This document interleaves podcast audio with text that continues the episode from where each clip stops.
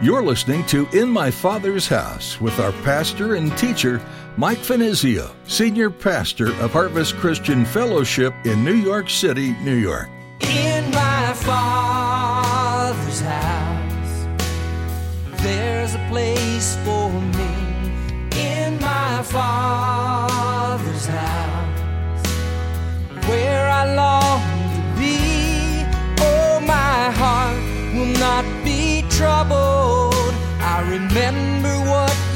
said. You'll return that I might live in my Father's house. True prayer is petitioning God for what you would like Him to do, but it is asking and not telling Him what to do. Remember, the real purpose of prayer is not to get our will done, but God's will done in us and through us. Don't, don't ever forget that. He is the Lord. I am His servant. He is not bound to do what I ask. And I got to tell you something many times, He doesn't do the things that I ask Him to do. God isn't your spiritual vending machine. You don't get to put in a prayer and then get out exactly what you want. Instead, you go to Him continually. Be committed to His ways, seek His favor and His guidance, and then your prayers will be within His will. As Pastor Mike encourages us today, God can bless His children however He sees fit. He knows the plans He has for you, He has your best in mind, and He has the whole universe in the palm of His hand. His ways are bigger and better. Rest in that truth. Now here's Pastor Mike in the book of 2 Samuel chapter 15 as he continues his message, Commitment of Our Circumstances.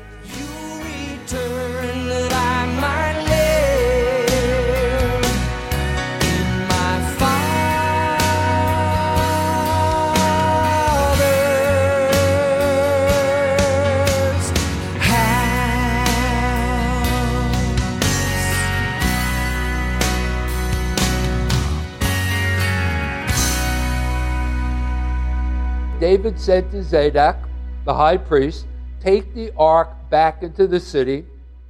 We're not going to depend upon a religious relic to save us. I'm going to depend completely upon God. You know, I want you to think about this. How many people today depend upon things like, for example, medals that they wear around their neck, or statues they have in their homes or on their front lawns? You know, they depend to them, they make their appeal to those things to save them, you know, in times of distress, in times of calamity. So David basically is saying here listen, if we see the ark again, that's God's business. Whatever seems good to him. I'm completely committed to the purpose and the plan that God may have for me. So David here is acknowledging I cannot change what God has ordained knowing if I seek to fight against the plan of God, I'm destined to lose. And all I'll experience is futility and frustration. Once again, all of us need to get to that place. You know, this is what is a part of our totally being surrendered to the Lordship of Jesus Christ. We're just leaving it with Him. Now, that brings us to our third point. God may have another way.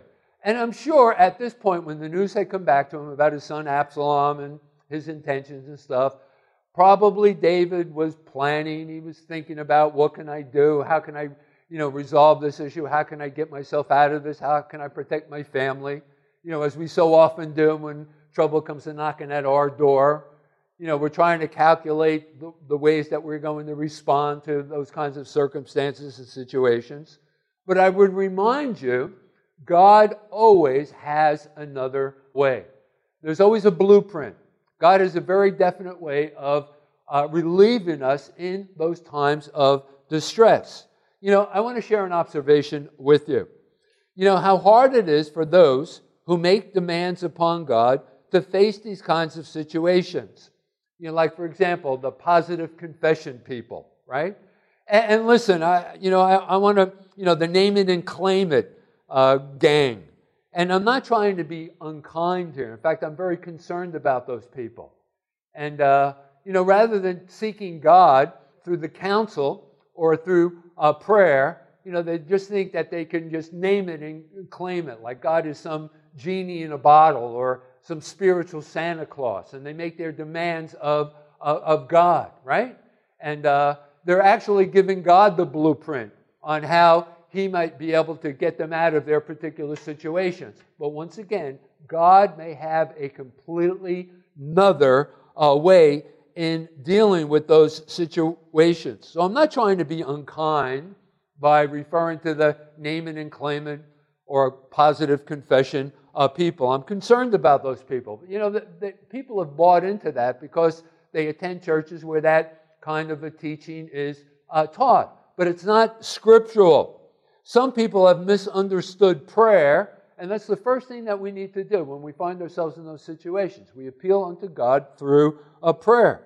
But you see, here's the problem people have misunderstood prayer.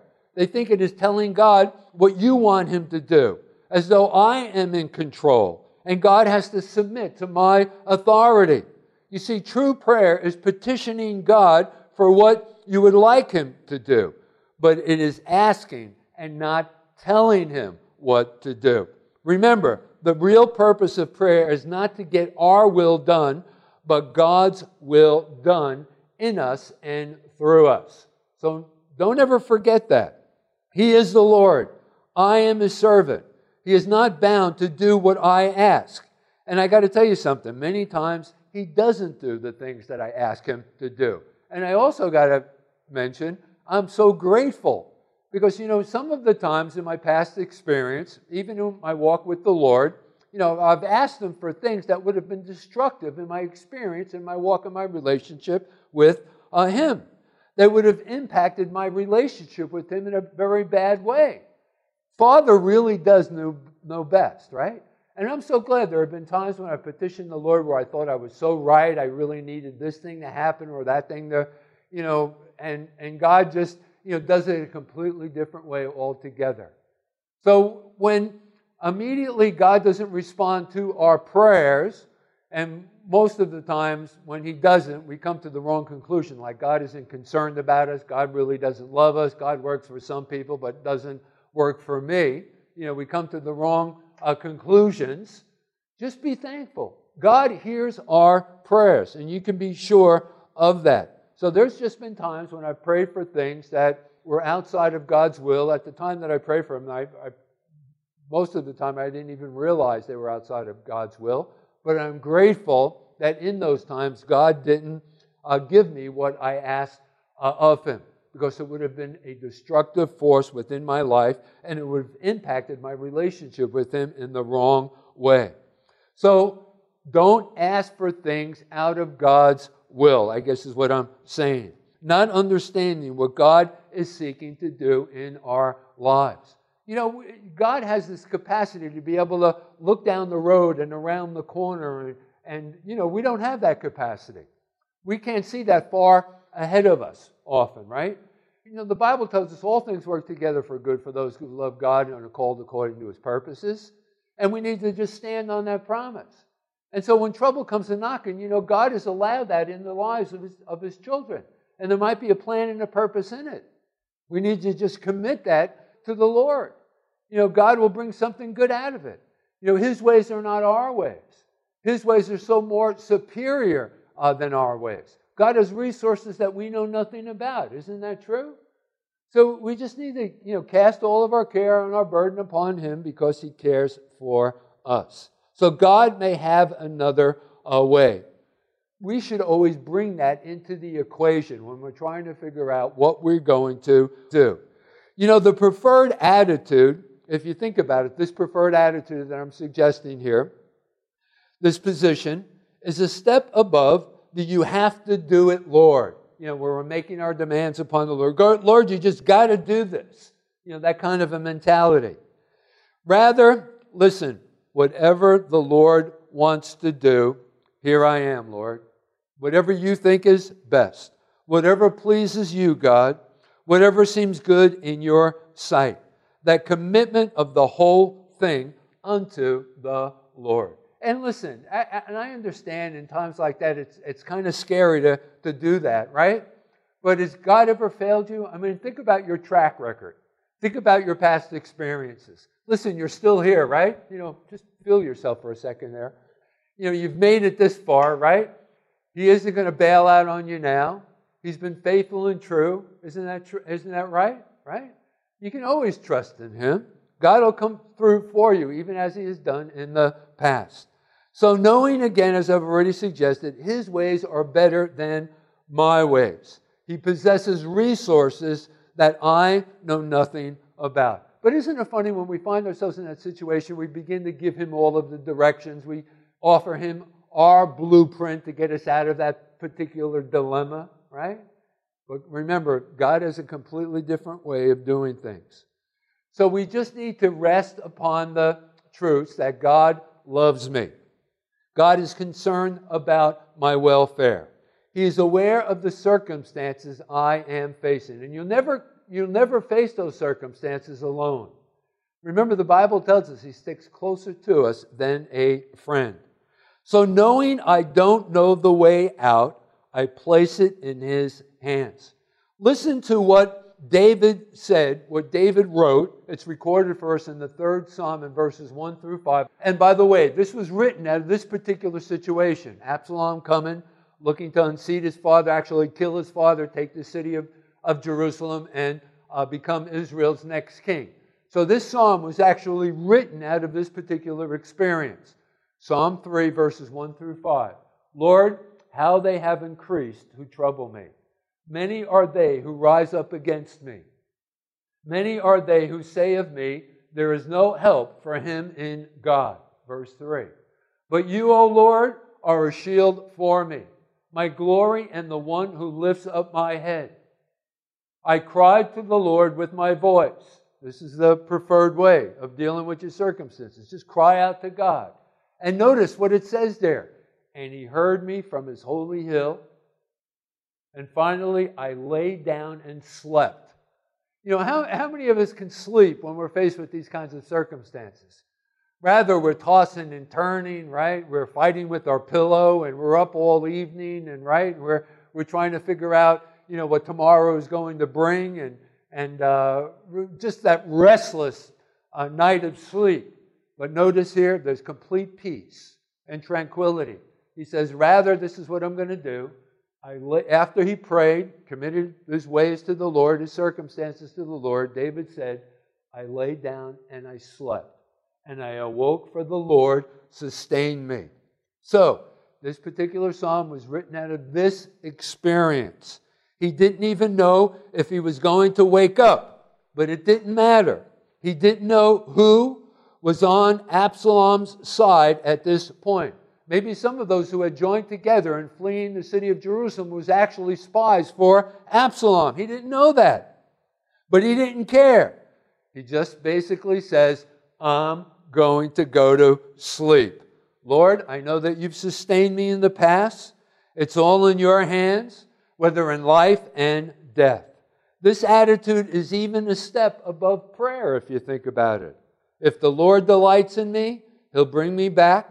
I'll move back into the city of Jerusalem, back into my own house, and things will be okay once again. If the Lord doesn't, well, that's his business. Let him do what seems good to him. I'm not going to worry about it anymore. Oh, how that we need to get to that place in our life's experience when things go bad, when things go sideways. Now, the Bible speaks of, and this becomes our fourth point, a place of rest for the people of God. Now, let me give you a cross reference for this. In the book of Hebrews, in chapter 4, in verse 9. Now, I want you to stand on this promise. There remains, therefore, a rest for the people of God. Unfortunately, many Christians never come to this point in this place where they just really know that rest of God. And why is that? Because they're always fighting against what God wants to, uh, to do. I find myself many times fighting against this rest that God wants us to experience, that God wants to provide for us. When the chips are down if there's anything I can do to change my circumstances, I'll fight like a dog. I'll push. I'll shove. That self preservation instinct begins to kick in, right? You know what I'm talking about. You've been there before. If there's a way I can do it to get myself out of that situation, I want to find it. And so the search begins. But when all the resources have been exhausted, when God closes all the doors, everything is shut down, there's nothing else I can do. And in that moment, I find that rest as I turn it over to God. Lord, I'll just wait, watch, and see. The struggling is all over. You know, and by the way, this drives other people crazy. You know, one of our close friends becomes aware of some of the things that we're going through at that point. And, uh, you know, we're looking for some comfort or some encouragement from a best friend. And uh, many of those friends aren't Christians, they may be members of our uh, immediate family. And so we're rehearsing some of the things that are going on in our lives at that particular time. And uh, they ask you, well, what you, Mike, what are you going to do? And you respond by saying, you know what, I'm just going to trust the Lord. I'm just going to wait and see. And it drives them crazy. They, they say, are you nuts? You got to do something. You got to take matters into your own hands. And usually that's the way they, re- they respond. And the reason why they respond is because they don't have a relationship with God. And they never themselves have experienced that rest that is promised for all of God's uh, kids. And so it just drives them uh, crazy. And so, what are you going to do, Mike? Someone asks. Well, I'm not going to do anything. Why? Because it is, I know, in God's hands. Now, I want you to go back to Hebrews chapter 4 and verses 9 and 11. And there's something that I want to show you here. Okay, now this is interesting. And, and it almost seems as if it's a contradiction. We're talking about the rest of God, but on our part, notice what it says here. Let us therefore be diligent to enter into that rest, lest anyone fall according to the same example of disobedience. You see, sometimes there's a real labor to get to that rest. Labor, rest, it seems like a contradictory a statement. So, what is the writer trying to suggest to us here? Well, basically, I have to work on getting to that rest. I need to work on that commitment. You see, because the problem is, is I'm fighting against myself. And again, as I've already mentioned, I want to take things back into my own hands rather than just slipping it over to Him. I'm fighting against my own determinations, you see, rather than just leaving it with the Lord. I want to pick up my burdens again. I want to find one more way to work it out. But listen, I have to work on resting. And how do we do that? By just simply giving it to Him. You know, Jesus so often in the gospel spoke on the subject of worry, and He reminds us how worthless is worry. Let me give you a cross reference for this. In Matthew's Gospel in chapter 6, verses 25 through 34. Therefore, I say to you, do not worry about your life. Listen, and that includes everything that you'll ever experience in life what you will eat, what you will drink, nor about your body, what you will put on. Is not life more than food and the body more than clothing? Look at the birds of the air, and he uses this as an example. For they neither sow nor reap nor gather into barns. You know, mostly, uh, I, I, don't know about you, but I, I, guess in New York it's pigeons. But like where I am, man, I, you know, I live in New Jersey. And, you know, we're so fortunate that we live in a place, it's, it's called the Pascack Valley. It's really in a nice location. And uh, we have a variety of different birds that actually come into our backyard. I mean, all kinds of different birds. It's very interesting. And if I sit out, out on my patio in the backyard, uh, and I'm just sitting out there having a cup of coffee or whatever, and uh, all of the, you know, just bird watching. It's just amazing, all of the different variety of, of birds. And, you know, they're just hanging out on the tree limbs. I'm surrounded by trees out in my backyard. And uh, they're not laboring to be fed. You know, they're just hanging out on those uh, tree limbs with their mouths wide open, and God just brings bugs into their mouths. Now, if God provides food for the birds of the air, how much more is He going to provide for you, seeing how that you're one of His children? So that's the idea here. Look at the birds of the air, for they neither sow nor reap nor gather into barns. Have you ever seen a, a bird with coveralls on and a pitchfork plowing the fields? I don't think so. Yet your heavenly Father feeds them. Are you not of more value than they? Verse 27. Which of you, by worrying, can add one cubit to his stature? So why do you worry about clothing? Consider the lilies of the field, how they grow. They neither toil nor spin.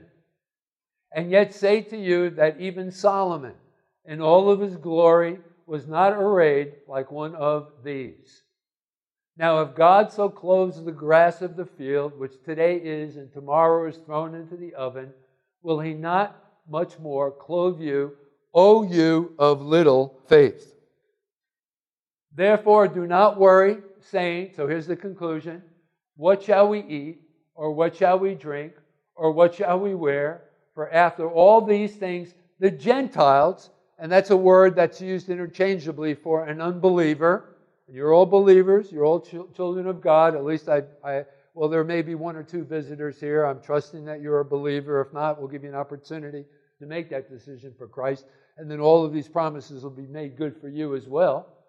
But after all of these things, the unbeliever seek after. That's what their lives are all about. For your heavenly Father knows that you need all of these uh, things. So, once again, Jesus says, Which of you, by worrying, can grow six inches? It's worthless. That emotion of worry is absolutely worthless. So, how tragic it is that many people spend their nights, as I mentioned before, tossing and turning without sleep, scheming, trying to work things out. So, here we are, once again, bearing our burdens, and we're all weighted down. If we would only learn to put them in the Lord's hands. Now, maybe you feel as if this very moment you're being pressed upon all sides and you don't know where to turn. You don't have the strength to face it. You don't have the assurance that all things work together for good. But listen, you have this hope in Matthew's Gospel in chapter 11 and verse 28. Jesus said, Matthew's Gospel in chapter 11 in verse 28. Come to me. This is the solution, folks. Come to me, all you labor and are heavy laden, and I will give you rest. That's the solution. We need to come to Jesus. In my Father's house, there's a place for me. In my Father's house, where I long We're so glad you joined us today on In My Father's House for our continuing verse by verse study through the book of 2 Samuel. If you'd like to hear more messages from Pastor Mike, please visit our website at harvestnyc.org. You can listen online, just go to the Resources tab. Otherwise, you can find them on oneplace.com and search for Harvest Christian Fellowship or Pastor Mike Finizio. Viewing our recent services can be an option as well through Vimeo. We also invite you to subscribe to our podcast. Just search your favorite platform for In My Father's House with Mike Finizio. If you're in Midtown Manhattan and looking for a church home, come visit us here at Harvest Christian Fellowship. We meet every week for worship, Bible study, and fellowship. It's easy to get here. You get directions and service times at our website. If you can't make it in person, that's okay. Join us on the live stream to participate in our services virtually. Just follow the link at harvestnyc.org. If you happen to have any questions for us, give us a call at 212 247 1877. That number again is 212 247 1877. You can connect with us on Facebook and Instagram too. Just follow the links on our website. Again, that's harvestnyc.org. We're so glad you took the time to listen in today, and we hope you'll join us again next time on In My Father's House. There's a place for